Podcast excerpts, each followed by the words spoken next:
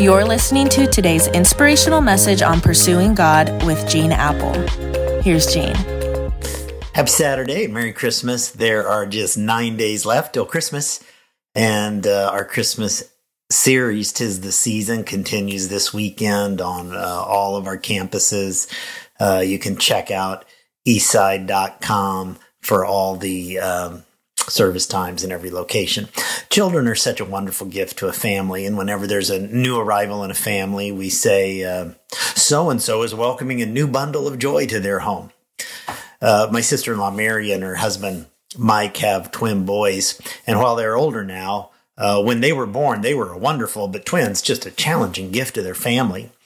And uh, just before the boys turned four, Mary gave birth to another set of twins. This time, two girls joined the family. Can you imagine having two sets of twins, two four year olds, and two infants at the same time?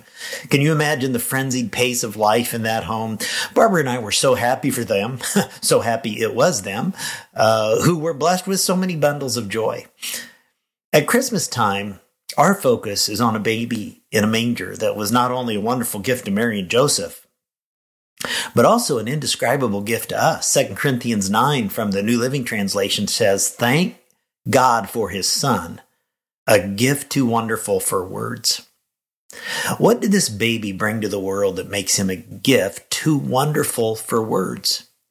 He brought many gifts. I want to focus on three of them for the next few days. Uh, uh, first, this baby in a manger came to give you the gift of joy, which is a very important gift because stuff always leaves us empty. The, the stuff we work so hard for ultimately fails to bring us happiness. As soon as, soon as the Thanksgiving dishes go into the dishwasher, every day seems to be filled with holiday bustling and hustling and busyness all the way right up to December 28th when the return lines finally began to die down. And many of us busy people can identify with the innkeeper, I think, in the Christmas story. The Bible says that when Mary gave birth to Jesus, she laid him in a manger because there was no room in the inn. And over the years, there's been a lot of speculation about this innkeeper. And although nothing at all is really said about him in the Bible, some suggest that he was a mean spirited guy who just kind of slammed the door on the face of Joseph and Mary. Some suggest that he was apologetic about not having a room and then graciously offered his stable as an alternative. I tend to view this guy as a guy who's just so busy ringing up record profits with all the many extra people in town for the census. And so the innkeeper is busy, like seizing this occasion as a great business opportunity. I see him as a guy totally preoccupied with business profits. And when his desk clerk approaches him concerning this couple about having, uh, who are about to have a baby, he just dismissively says, Oh, oh, just send them out to the stable because he was just too busy keeping all of the existing paying customers happy on this overcrowded night in Bethlehem. He didn't have time for this baby. He couldn't, couldn't slow down long enough to even notice what impact the birth of this child might have on his life. Compared to the joy the shepherds experienced, this innkeeper kind of really missed out on the joy right under his nose. He thought if he could just make, make a little more, accumulate a little more, get a little more stuff, then, then he'd be happy. Then he would be content. And I mean, that sounds suspiciously similar to our American culture that doesn't have time to worship Jesus, right? Doesn't have time to read about him in the Bible, does, doesn't have time to reflect on spiritual things. Uh, they think maybe their empty lives will be full once they accumulate enough stuff, new and better stuff. Many of us in this Christmas season are working very hard to, you know, keep all the plates spinning. We're, we're, we're going through life faster and faster and faster.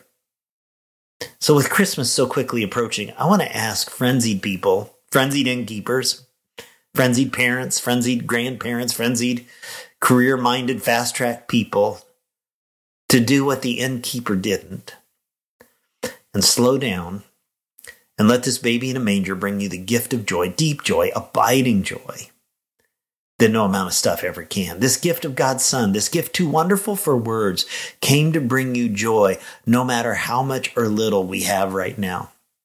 There's a Peanuts cartoon where Snoopy is all sad. Charlie Brown and his family are enjoying this big Thanksgiving dinner with turkey, all the trimmings. Snoopy is just on his uh, doghouse outside with his dog food. But he says to himself, It could be worse. I could have been born a turkey. no matter how tough things get in your life, remember those four words. It could be worse. In fact, say, say that with me right now. Just say it to yourself. It could be worse. The next time you get in your car, you're going to be tempted to think, you know, if I had someone else's car, a newer car, a more expensive car, an electric car, then I would be joyful. However, this time when you get into your car, you're not going to think about that because when you get into your car, you're going to say to yourself with great passion, it could be worse. When you drive home to your apartment or your house or your condo, you're going to be tempted to think, you know, if I just had someone else's home that was bigger, newer, more expensive, better decorated, then I would be joyful. But instead, you're going to walk through the door of your house and say with great passion, it could be worse.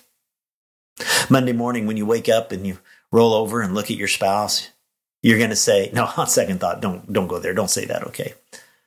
Don't misunderstand what I'm saying.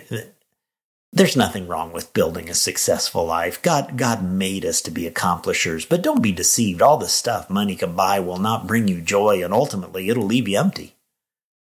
Luke 2 9 through 11 says, The angel said, I bring you the most joyful news ever announced, and it is for everybody. Today your Savior is born. He's Christ the Lord. And this baby in a manger, this indescribable gift, this Savior, Christ the Lord, came to bring you a gift that no electric gadget, technology, no house, no toy, no amount of money can ever bring. It's the gift of joy. And God, that's my prayer in this busy, hectic, fast paced, pressurized season that we could all experience joy, deep joy, abiding joy, joy that can only be given through the gift of your Son, Jesus Christ. Help us to recognize where our true inner happiness, inner joy comes from, and it's not from the stuff, it's from you. And I lift these prayers in Jesus' name. Amen. Catch you back here tomorrow. You're listening to today's inspirational message on pursuing God with Gene Appel.